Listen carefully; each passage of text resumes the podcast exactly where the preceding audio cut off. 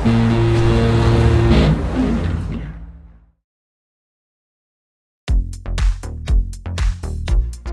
right, let us begin. Welcome, welcome, friends, to Hit Different, your weekly music culture podcast with me, Mikey Cahill. Guess what? Coming up in this episode, we got some straight heat from Rich Moffat the same week that the Groovin the Moo lineup has dropped. We're also going to be talking about Bandcamp and sort of some backlash about Epic Games buying them. I, you know, I'm not as cynical as everyone else, but maybe I'm just a dickhead. And Sose Fuamoli discussing Dua Lipa levitating. Sounds like a bit of a ripoff, allegedly. We'll get into all that.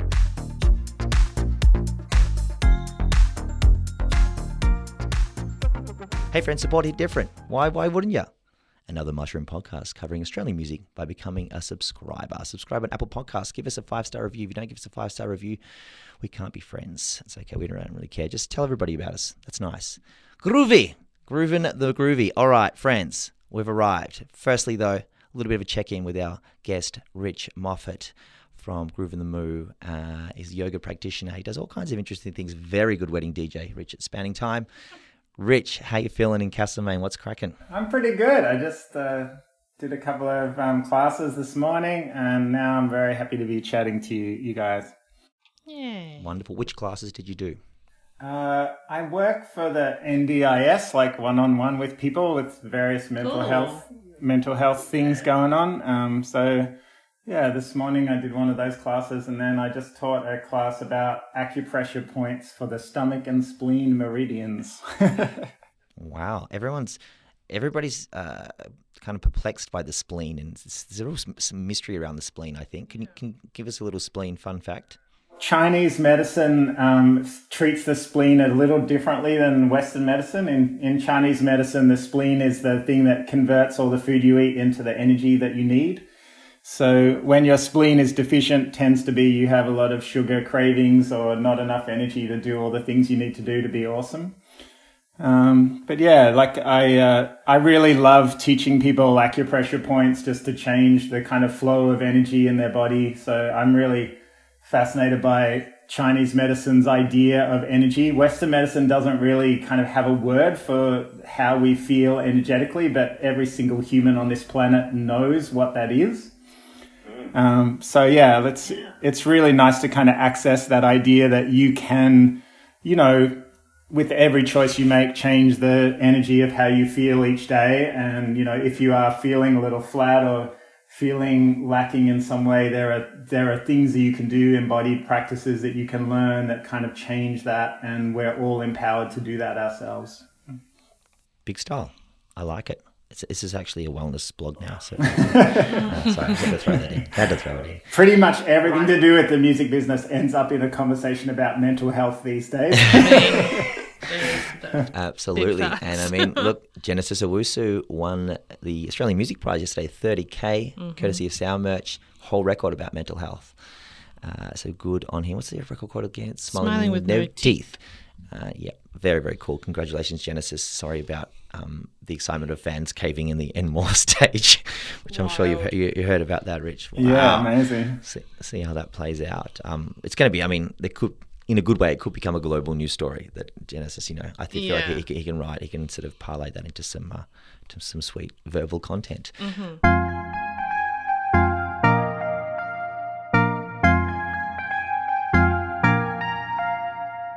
Friends, this week Bandcamp have been bought by Epic Games, and understandably, because people always feel like Bandcamp are the good guys, and we're all kind of, you know, we all Bandcamp wanna- Friday. Exactly. We all want to cuddle up to Bandcamp because they look after artists.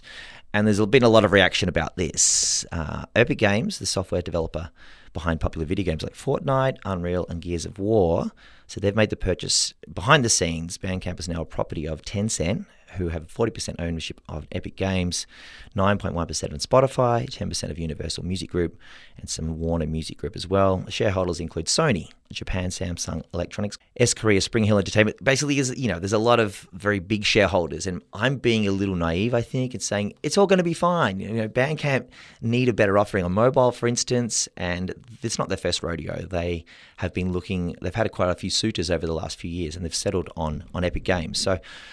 I, I, I'm not I'm not sort of knee jerking as much as some, but there's more intelligent people who understand the industry a bit better as well, which we'll cut to you in a second. Rich, Sam Cummins uh, from Triple R made an interesting point. He said, "I'm actually genuinely interested in how this benefits artists beyond what Bandcamp was already doing, and how can we trust a company that is partially owned by Tencent, who have stakes in Spotify."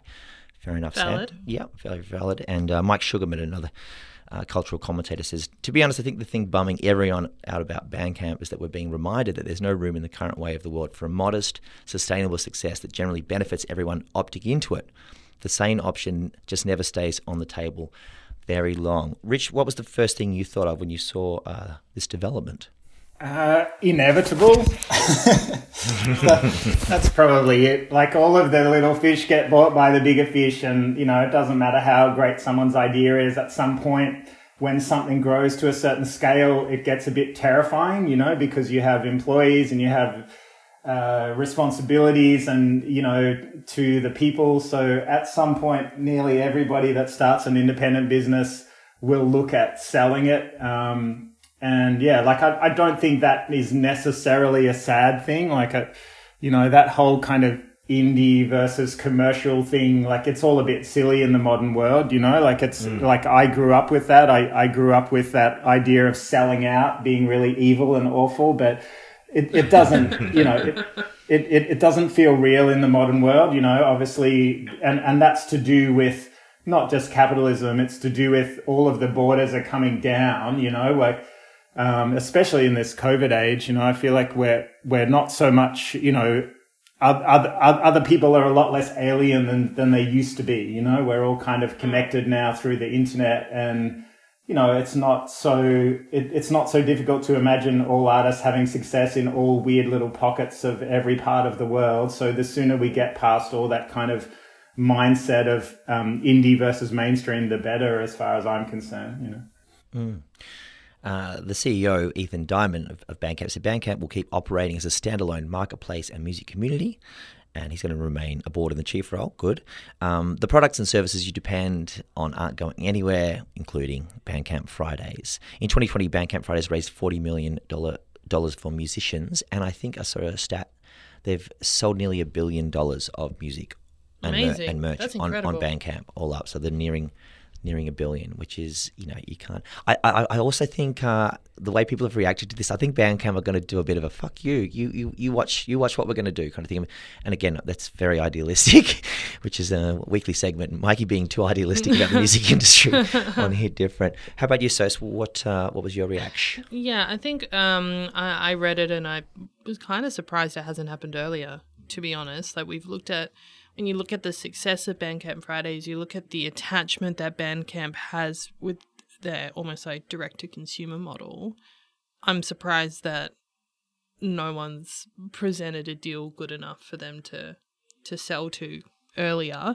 But at the same time, I, I do feel like the the worries people have are you know they're valid, like I said. But yeah, I think I'm with Rich on this one. Like it's it's going to happen at some point. I just I hope that the original sort of resolve of an institution like Bandcamp remains as untouched as possible, and hopefully this deal can just provide them with more stability to maybe grow their platform and and get to people in different ways. But eh, you know, on the same token, it's like we've seen what Record Store Day started out as, and then we've seen what it's kind of become now. And I feel like that's sort of gone, that's evolved so far away from what the original model is, was, to the point now where we've got like Taylor Swift as like an ambassador for Record Store Day. And I remember that Just like feels a bit off, doesn't it? Fucked a lot of people off. And I get that. So, uh, you know, it's, I feel like it could be that sort of situation. I hope not.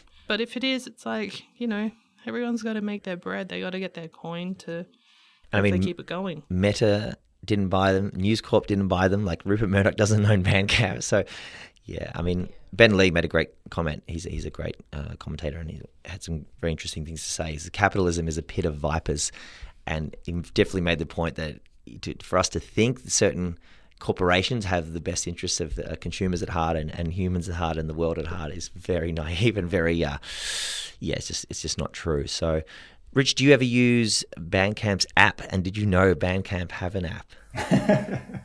I do not use the Bandcamp app, but I've definitely looked up lots of bands and listened to them on Bandcamp. And I, I love that, um, you know, to me, I, I'm a, I am well on the Spotify bandwagon. I love Spotify unashamedly, and I regularly have conversations with musician friends where I defend Spotify. They probably should put me on the payroll. Um, but um, I'm a little bit similar. Yeah, and so yeah, it's it's so interesting, and you know that I mean, I'm you know the whole thing that's happened with Neil Young and Joni Mitchell and all that, and you know this kind of current anti-Spotify sentiment. It makes no sense to me whatsoever because I know tons of musicians who are doing really well out of Spotify, and if you had any younger musicians leaving and joining Neil Young and Joni Mitchell, then maybe there would be a conversation to be had. But the fact of none of the significant younger musicians leaving just shows you that they're all getting paid pretty well and they would be terrified of losing the income. So this, you know, this idea that somehow Bandcamp is the savior of musicians and Spotify is the devil is just like, it's so, it's so dumb. Like it's just such a, such a silly story. Um, but nevertheless, most people outside of the music industry have well bought into that story and it's, yeah, it's so fascinating to me. So, um, but yeah, you know, I think uh, Spotify is paying all the rights holders, and Bandcamp is paying all the rights holders, and they they live in slightly different worlds because um, obviously Bandcamp is much more the friend of of smaller independent musicians, where they're having a forum to be able to sell their you know merch and music direct to their fans, which I think is kind of awesome. That's not what Spotify does. Um, so yeah, so mate, so most of my reaction to the Bandcamp thing is, is about that. It's just kind of thinking of like, you know, people are comparing two things that don't, don't really, that shouldn't really be compared. They're doing entirely different things. And, you know, I, I think if you're an independent musician making music outside of the mainstream, then you need to really early on work out those kind of Patreon type direct to consumer kind of models. And and you know if you're not making mainstream music that you know those are those are avenues you, you have to use and you have to understand. And you know i don't think any of that element will change coming up. Mm. some breaking news too. Uh, spotify have just closed down their russian offices permanently so that just happened this morning. Yeah, right on. That, that's a good move. Uh, Daniel Ek, the CEO, buying what, putting hundred million dollars into defense and tech, and that, that was a bit yuck. Yeah, I think that furthered the uh, David and Goliath kind of narrative of uh, Bandcamp yeah. and Spotify. But I, am I'm with you in that bands like I mentioned them last week, Vacations, they're doing super well. Mm-hmm. You know, they, they have, they've kind of been ignored by Triple J, and but they're overseas and they've just sold. I think they sold twenty thousand tickets. I was speaking to Lee Trewick. They're, they're pretty much the biggest band in Australia that no one in Australia has heard of. yeah, straight up. So get on board, people. Vacations. Yeah, dig it. Knew you'd be a good guest, Rich. In just a moment, friends, we're going to be talking to Sos about Dua Lipa levitating and there's a certain mm-hmm. court case mm-hmm. going on. Picked up Sos in the car and we've been humming the song all morning. so, um, fun, fun little fact for you, then, friends. In just a moment, yes. Hey, check out other podcasts. I already said that. It's okay. Let's crack on. Let's get into a bit of music.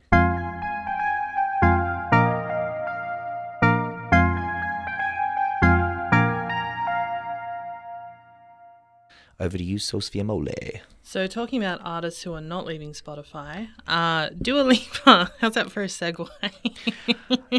it was a segue. um, look, it was a segue. So, Dua Lipa, um, who I love, I feel like I really converted to her music in the first lockdown. I went a bit crazy um, mm. with her music. I, I feel like she's just such a good performer uh, really capturing a moment in, in pop music in the last couple of years. Anyway, she's been accused of copyright infringement um, from a reggae band called Artikal Sound System. So they're claiming that Dua Lipa has copied their 2017 song Live Your Life um, and has essentially turned it into levitating. Courtney, maybe we could pop these two tracks in the show notes so people can make up their minds for themselves. Um, I saw this pop on Twitter and I was just like, you know, sometimes we hear about these these things where it's like maybe it's a top line that's been sort of fudged, or maybe you can hear a little bit in the instrumentation, but not enough. I listened to both songs and I'm like, yeah, this group is getting paid out of it. Like, you, you can't not.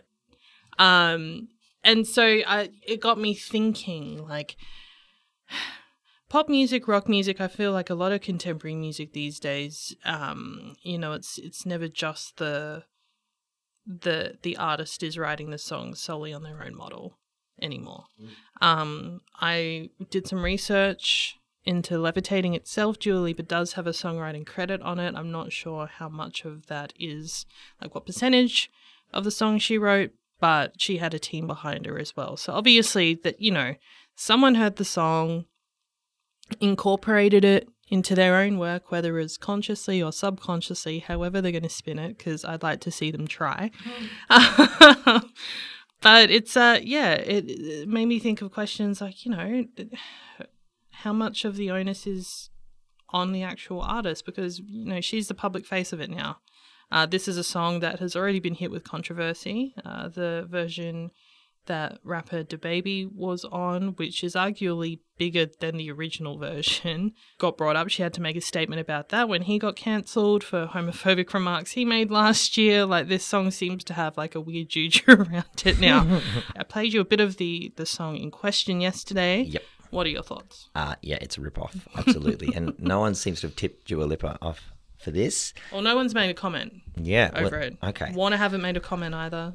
Yeah, I think someone's making bank, and three times because there's a Blessed Madonna remix as well. Um, the track itself is. Have you heard Rich the Song Exploder episode about this? I have not. no. It's really, it's really, really good. It actually makes you appreciate the song more, as a Song Exploder always, always do. Uh, did you have any experience in, in this field, Rich? Uh, and sort of going back and any kind of recollections of? I mean, obviously we the Spicks and Specks episode where they played the flute part for um, Land Down Under. Yeah. And what's the original? That was that was awful. That the way that all played out, you know, That was messy. You know, just a, a lawyer on TV going, "Hey, I, can, I, can, I think there's something here." Yeah.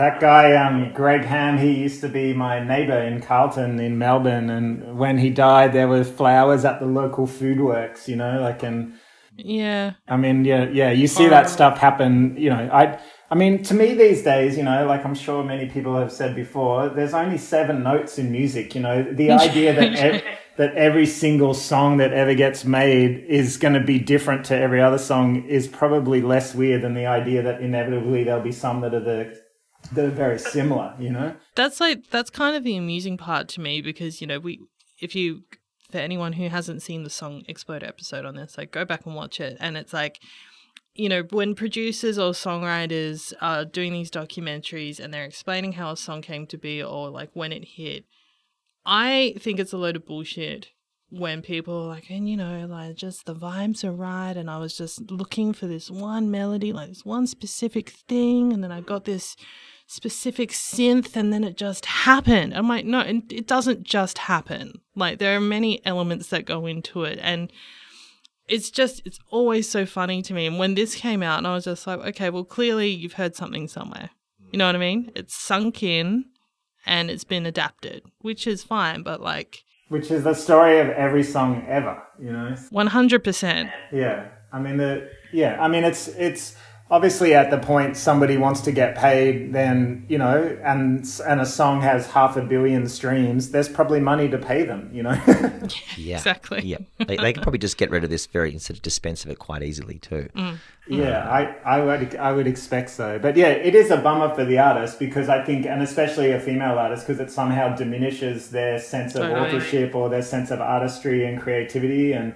To me, like like a song is all of its parts, not just its melody line or, or whatever. Yeah. So you know, it, it, it drives me crazy how little bass players and drummers and other people get credited generally. Like that that whole hundred percent. that that whole evil of publishing where somebody says I'm the author of this song, but really they just made one part of it. You know, I mm, I, I mm. don't even understand the bands like like Tame Impala. No disrespect to Tame Impala, but every time they say Tame Impala is just Kevin Parker, I'm just like, hey, I like the other guys.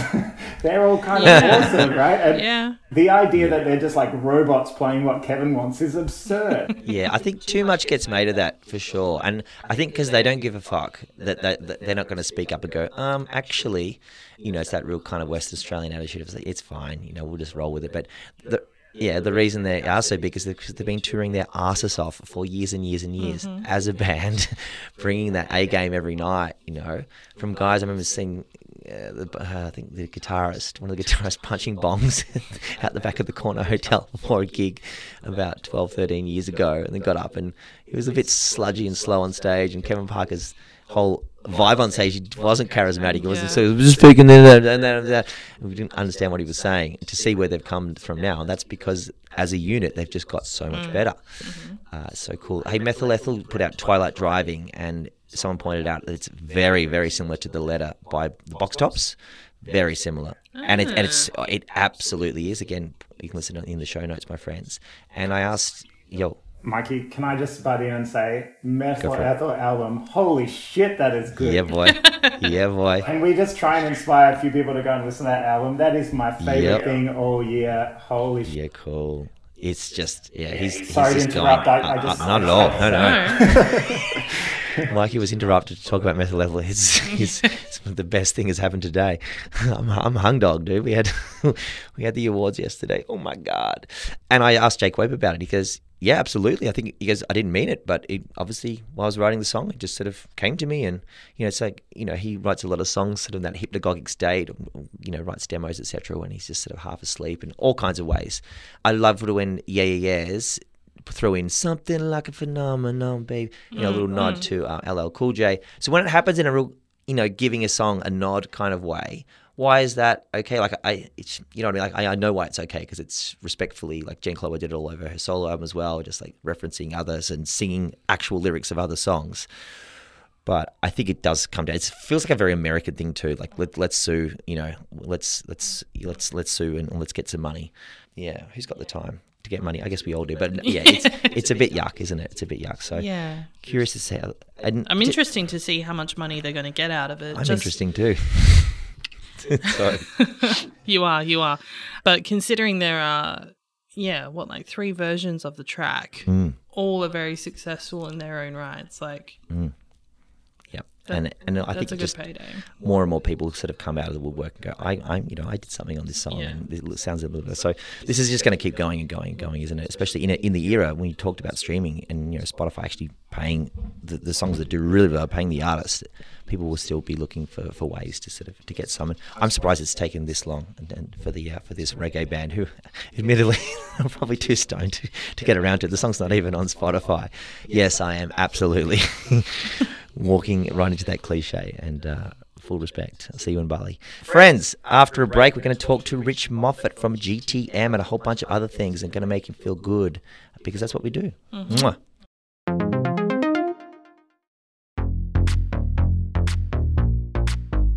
Here we are, we're back with Richard Moffat, the smiling assassin, the man who brought Falls Festival up and made it a great, great thing, who's booked a whole bunch of things, Punters Club back in the day. I think the stories of you were like, you were, uh, you just had a, a phone, the, the, the home phone when you were a teenager and you were sort of booking bands using your home phone and having to be there to answer it so you could answer band queries and sort of, you know, do all these kind of things. You must have incredible patience as well. Uh, also, a yoga practitioner, um, all kinds of interesting things. Teacher, DJ, you've done a lot, sir. Uh, firstly, though, Groovin the Moo just dropped this week. Uh, I saw you put a post on LinkedIn and, and across your socials about, hey, everybody, wish us luck. We've done two years of like nothing, of just building up and not being able to announce, and now it's out. How does it feel? It's landed, sir. And um, yeah, we'll, we'll sort of step through it like that. Uh, look, how does it feel? It feels like um, this is the first time now when I book shows and I'm not convinced they're going to happen until they happen. So at, at this point, I'm just super happy that it's been announced. And you know, yeah, I uh, I put that post online because yeah, it was just pretty much how how I was feeling. And Yeah. I just wanted everyone to, uh, you know, my friends that are not music people to understand what it is to do work for two years and not actually have anything that you've worked on actually happen. you know, a lot of industries have been disrupted, obviously, but um, yeah, the music one, it's it's really hard to explain to people, you know. So Um, yeah, but I'm one of those people like I, I only get paid when the shows happen. You know, I'm a contractor. Yeah. I'm I- I'm not an employee. So yeah, just endlessly doing things that don't go ahead. It's pretty intense. And my so my my, my post wasn't a whinge about that. I mean, music No, no, has, no. mu- was- music has been sweet. very good to me. I just wanted people to understand that sense of like. Please, please don't judge our lineup. Like, please just wish us the best that it, it all goes ahead. you know that sort of thing. Yeah.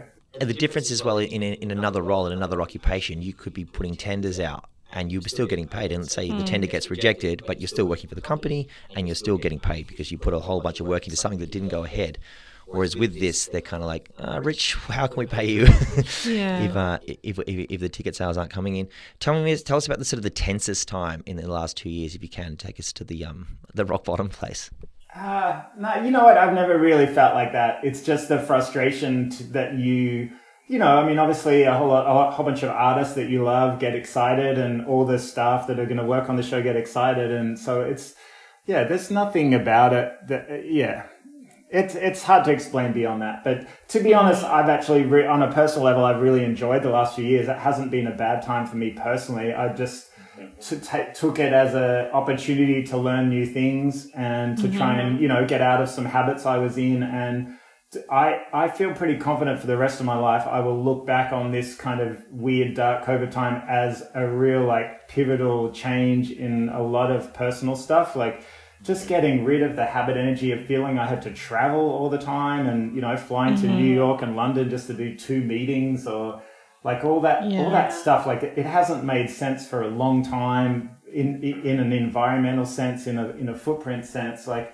and I I'm really so I'm really relieved and happy that we're getting out of that mindset that you have to do all the things and be in all the places all the time so Yeah, I kind of got to that point oof, probably around 2016. You get into that rhythm of being like, oh, I need to be, uh, like, my face needs to be seen at these events, or I've, you know, I've got to go to Austin, I've got to go to New York for meetings that realistically you could do here. You know what I mean? And I feel like the last couple of years has only reinforced that because we've been forced to do it. But um, as soon as you kind of get out of that rhythm, the stress that comes off of your shoulders, when you realize, you know, your world isn't going to fall apart if you're not at that event. The world isn't going to fall apart if you're not meeting in person or you're not forcing yourself to be doing like weeks upon weeks of, you know, 17 hour days. It really gives you clarity. Yeah, so personally, yeah, last few years has been has been really nice. You know, I've moved to the country, so different bit of bit of energy from city life, obviously, and you know, got a new puppy, so I just basically, Oh, nice. you know, walk walk my puppy dog every day, and you know, just do all that kind of stuff that I'm sure nobody wants to know about. No, no, no. Two months ago, I was sitting in Castlemaine on the street having a lunch that only I was enjoying with my family because the kids don't like dumplings apparently for that one day. And then I saw Rich sidle up to me with the puppy and we had a lovely little chat. And here we are now. love that. Uh, speaking of regionals, so GTM touring around, Peking Duk, Hilltop Hoods, Middle Kids, Montaigne, Hockey Dad, very stacked, very like you know feel good, vibey, Yeah. um, vibey people um, out front. Also, really like the fact that you're getting behind JK47 and, and Jesswar. Tell us a little bit about those two artists. 'cause, um, I Sos love and I, them. Sos and I are very big fans, and just really like to give them a platform as well to tour around and really get their, their flying miles up again. Well, I have to say the most exciting thing about um, Australian music in, in the last couple of years is the amazing army of First Nations artists that are not just getting played on the radio or whatever. They're actually doing really, really well. Or their streaming numbers are really strong. Their ticket sales are really strong. And, you know, artists like Barker and King Stingray and, you know, there's Kobi Dee. There's so many now, you know, and, um, you know, I, I, I feel like um, in the future we'll see Barker, uh, um, Baker Boy as like a, a really pivotal kind of change in the energy relating to First Nations music. It, it feels like that no kids in Australia see those acts as any different to all the other acts they like in any way, shape, or form. You know, um, they just love the music, and um, yeah. So so that part of it, uh, um, booking JK47 was easy because I just loved that album and yeah, amazing rapper and really interesting person doing great collaborations. And I really love that artist Nerve that he's worked with a bit as well. Yeah, and uh, Jesswar, we had her on one of our shows. I'm guessing it must be 2019 um, because that's the last time we ran a show. um, And um, I just saw the show and it was like, wow, she's incredible. We had to invite her back to do the whole tour, and she's put out some pretty great songs the last couple of years as well. So that's obviously helped. But um, yeah, that that was just a just a gimme. Like as, as, soon as I saw her, I'm like, we have to get you around the country and, and to all the other places. You know, last year we or the last time we only had her play the Queensland show where she lives. Yeah. She really made an impact early on, listening to Triple R breakfasts in the morning and hearing, I'm a savage, I'm a cunt. All you bad bitches now move to the front with, no, with no warning. My nine year old still doesn't know the C bomb. God bless you. She actually does it. She does it. I'm like, my God, when when uh, quick side note, when we had children, my lady and I, a bit of swear bears, we we made a cunt jar. Every time you swore the F or the C, you had to put money, and then we gave eighty dollars to Amnesty in the first week, and then we retired it. So there we go. there we go. Uh, do you tour around with, with GTM? And I mean, years ago, I remember seeing you backstage at Falls Festival, and I was DJing there, and you obviously had a huge sort of part of that. How do you prepare yourself for that? How sort of close do you get to the bands? What's your sort of uh, mo when you're touring? Me, my role pretty much ends at the time that the show is, you know, booked and announced and all the artists are booked. So I'm still booking this year's Groove in the Mood, adding some local bands that I'll do pretty uh-huh. soon. Give us a scoop. What's the scoop? On the day, on the day, I pretty much walk around and just watch artists and chat to people. And, um, you know, I'll, I'll definitely, um, when I see artists, I'll say thanks for playing and, you know, stuff like that.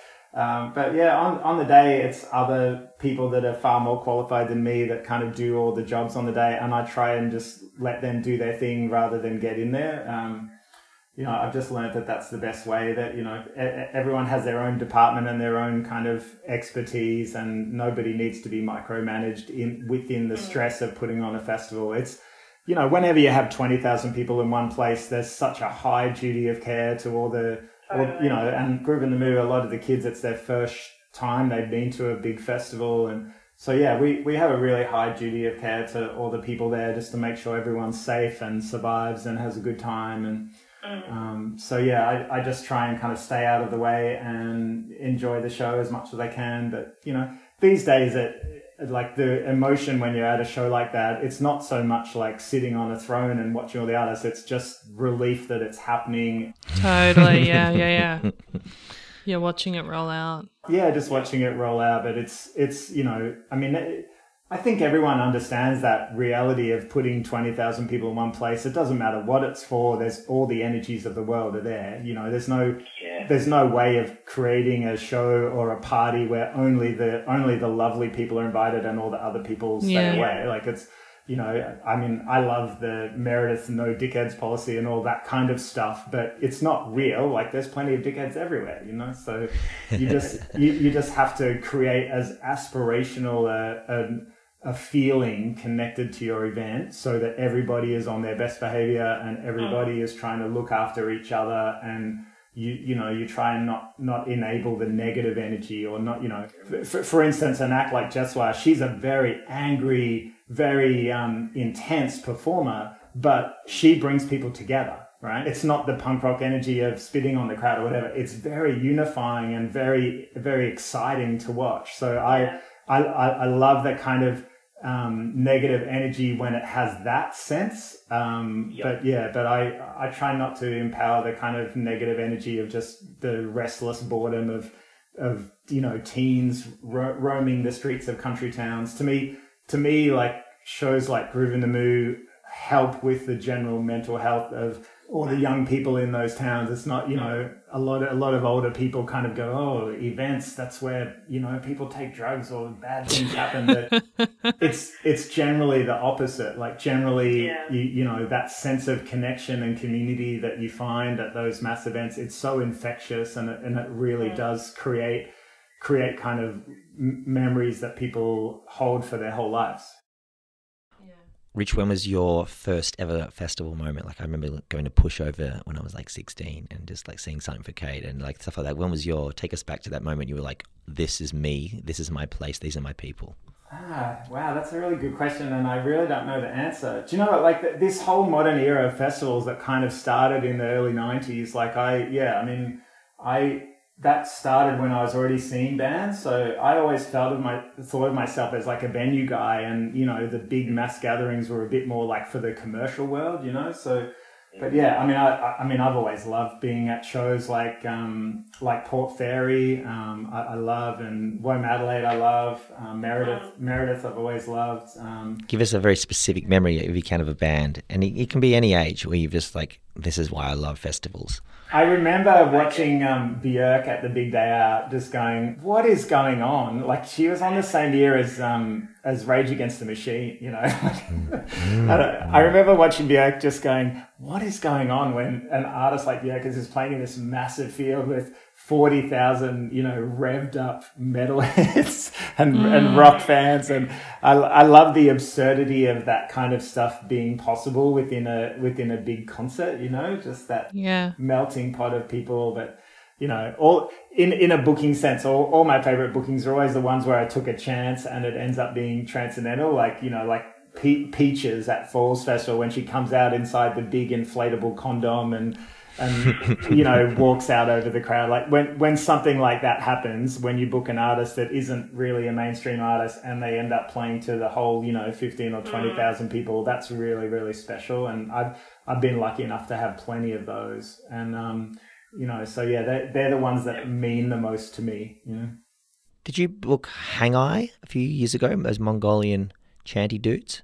Hangai H A N G A I, I, I feel like you did. Yes, I did. Yes. That was that was transcendental.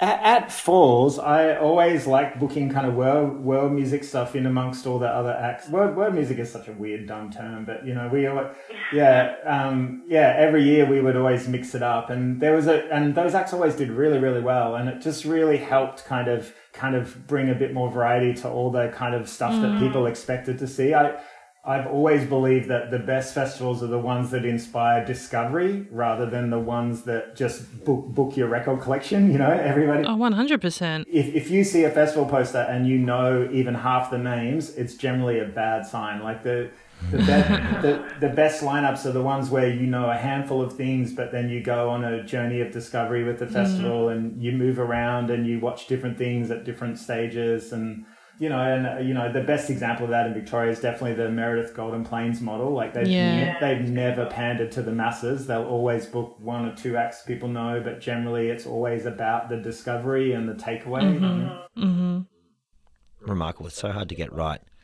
Very cool. Yeah. And you got Shouse. Just one more. Uh, the Shouse is just isn't was isn't that a remarkable story? Because he just the, the hit that keeps on hitting. Mm.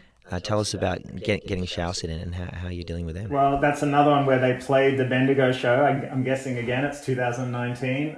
uh, and um, yeah, I mean, if you told me that they would end up having a global hit, and I mean, the song that that is the hit came out around the time of that last Groovin the Moo. Like, yeah. it's crazy. There's this new phenomenon now. It happened with Masked Wolf, Astronaut in the Ocean, happened with Shouse, and and plenty of other songs where hits kind of tend to take like three or four years. You know know, Lizzo, yeah. Truth Hurts is another one of them. And I feel like at some point they're going to have to change the way that the, you know, ARIA awards work or whatever, because the, these songs are so slow that they, that they become hits well after the year they got released. So they don't get the recognition they deserve, you know? Mm, mm. Mm. Something needs to happen to the ARIAs to get people interested in it again as well but the um, you know that I mean that song is just a great song. I loved it the first time I heard it, and um, yeah, I mean it's it's had such a slow burn all around the world. Just from it's just kind of gone from one country to the next because it's great. You know, when you hear it on the radio, it just makes you really happy. It's got that kind of real um, nice gospel vibe. You know, very uplifting. Um, one thing I wanted to to touch on just regarding Groovin the Moo when we were on the way to the studio today, I said to Mikey that when I saw the lineup, there was something really um kind of warm and welcoming about it. And I mean that in the best way possible because I feel like it's it's the sort of lineup that people will look at and be like, that's what I need right now. You know, the, the, the acts are familiar. Even the internationals, you've got like Wolf Alice, Milky Chance, Broods, um, Chai from New Zealand as well. Like they're, they're all artists who create such an atmosphere. And I feel like that's definitely something that Groovin the Moo has over a lot of other Australian festivals is that it, like you were saying, it's for a lot of people, it's their first festival, right? And I think if you're living out in a smaller town, those moments are so formative for you. And for these bands to be playing it, it it's just so, it's so special and you can't take that away from people. I mean, you know, you guys are talking about like your your first or you know, most memorable music uh, festival experiences. And I think about when you know, growing up in Darwin and then living in Adelaide, like, well, for one, when I was growing up in Darwin, there was no Groovin the Moo in the NT. So I always heard of it, but all we had was Bass in the Grass, which was often headlined by the Hoods. But, you know, you, you had Birds of Tokyo, you had like a bunch of other bands who would take the punt and go north and hope it pays off. So that was kind of my entry. But then when I moved to Adelaide and Groovin the Moo uh, started up in the Adelaide Hills, um, I think I was probably, hmm, I was definitely at uni when that was all happening. And even then, there was just such a rush for people to be like, oh, yeah, you know, even though you weren't traveling far because it's South Australia and you know, you travel 30 minutes and you're essentially regional. Um, it still had such a vibe to it. And I feel like this is, it's just coming at the most perfect of times, you know? Like there's going to be a whole new sort of generation. Like you think about the 18 year olds who didn't get to have their graduations in this time, who didn't have that opportunity to unleash and, and get rid of all the stresses after finishing high school and you know pissing off to falls at the end of the year which is what i did they've got Groovin the Moo there now to, to sort of make up for that time and i think that's really cool thank you very much for saying that i mean my i mean when i first went to Groovin the Moo myself it's um you know I, i've booked it since 2010 but the guys who started they're amazing amazing fellas and they were yeah, one was a school teacher and one was a statistician, and they just had wow. kids, they just had had kids themselves and they, you know, there were no shows where they lived, so they put on a show, right? Like, yeah. and, and um, yeah, they're, they're, so not music industry. I mean, even to this day, they're not music industry, even though they've worked in it for more than 15 yeah. years, you know, they, they, they haven't really changed. Yeah, so when I first went to it, it had, it had been on, you know, maybe five, five years or something before that. And I'd sort of kind of noticed that it was interesting and, oh, what's that show about? And then the year that I went, they booked uh, Ratatat and so I, you know, yeah, cool. drove up from Melbourne to Bendigo, and I'm just like, oh, I wonder how many people are going to watch Ratatat in Bendigo. Probably not many. and then I got there, the tent was rammed. It was mm. rammed, and all these kids were going crazy for Ratatat, who at that point were not a big act. You know, it was it was very yeah. early on. This is 2009. Yeah, I was just so blown away that the audience had that aspirational sense of like I'm going to discover something new and cool, and I don't mm-hmm. need to, you know. As far as I know, back then Ratatat were not on Triple J at all, from what I can remember. But yeah, there was this, you know, ten thousand capacity big top that was completely full, and I. I just totally fell in love with it. I just thought the whole show was incredible and the energy of all the kids was great. Because the one thing that happens when you go to a show full of, you know, 16 year olds and 17 year olds is they're not jaded. They're not judgmental. No. They turn up at like they, they turn up at like ten o'clock in the morning. You know, yeah. an hour before the first band, and then they walk in the gates. They watch who. You know, I've booked bands at eleven a.m. that have played to ten thousand people. You know, it's so yeah, I, I just love that. I love the fact that people come with that sense of discovery and sense of enthusiasm. And the reality is a lot of those kids obviously still live at home with their parents. You know, they want to be away from their parents for the longest possible time. and their siblings. So yeah, they, they, they watch everything. They move around from stage to stage. So it's, the show has just such a beautiful energy. I, every yeah. year that I'm there, I love it. And, um, and yeah, the, you know, it's it's just keeping it alive through the whole like festival period where Big Day Out and Stereosonic and Future and all these other re- really big serious festivals all went out of business, and we just kind of kept mm. our head kept our heads down and just kept yeah. trying to going. yeah trying to be as different as we could and not get caught in all those sort of bidding war things so that so that's why we end up with acts that we love like wolf alice and you know like snake hips and and chai and you know those uh, yeah, when, when we find an act that we like, I mean, quite often we'll we'll invite them back because you know mm-hmm. there's there's certain acts that think going to Townsville or Bunbury is cool, and there's certain artists where they just a lot of them do because they get to see more of the country. That's it, but you know, but there's also artists that just want to be in you know Sydney and Melbourne and New York and LA, yeah, and and that's cool too, right? Like you know, some not everyone wants to go, go and visit the far reaches of our wide brown land. but I did, I did, um, I did an interview with a British band, White Lies, who was so fucking pivotal to me back when I was like 17, 18. Um, still doing great stuff, new record out now. But we were talking about the feasibility of touring for international artists at the moment. And that was because I said to them, I was just like, you know, I'm not even going to ask you when you're touring Australia. It's been seven years since you've been here. And they were like, no, like we appreciate the honesty because it's like we've got fans. We've got a really good fan base in Australia and New Zealand. But when visas are like a thousand pounds per head and we can only, you know, safely book, you know, venues of a cap of like 500 or whatnot, you've got to just start thinking like, how are we going to recoup? So it's like, unless they, and he was saying like, unless you can get on like a laneway or a Groovin the Moo or a festival that is a touring festival that you can then leverage a sideshow or two in Sydney or Melbourne or Brisbane, that's kind of the format for a lot of bands coming out of out of COVID and just period coming out from from overseas. So I feel like festivals like Groovin the Moo have such an important place, you know, to, to get artists back on the road, but also for internationals when that does start happening more again, giving them more of an opportunity to, like Mikey was saying, to get their their fly miles up. Yeah, well, when I booked these international artists, I was mostly booking the show late last year, pre Omicron. Yeah, and you know, like I'd be chatting to international artists, and a, a lot of artists were already booked in in um, shows in the northern hemisphere. You know, in close to our time frame. Like our dates are always the same dates as Coachella, so we can't have anyone yeah. that's at Coachella, etc.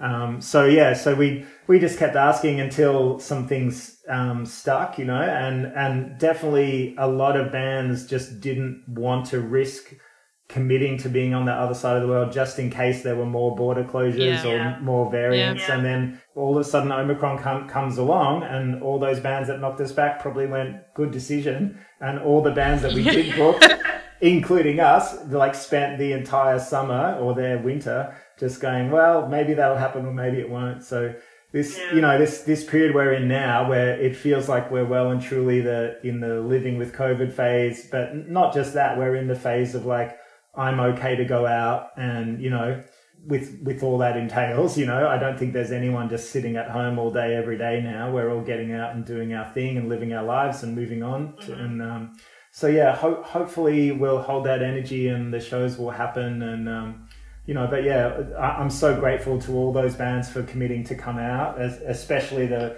the ones like what Wolf Alice is and, and Snake Hips. And, you know, that's a long way to travel all the way from UK and from Germany, Milky Chance. And, mm. you know, yeah. And we, yeah, we've got this great um, DJ Riton who I think will be, he'll, he'll He's be amazing.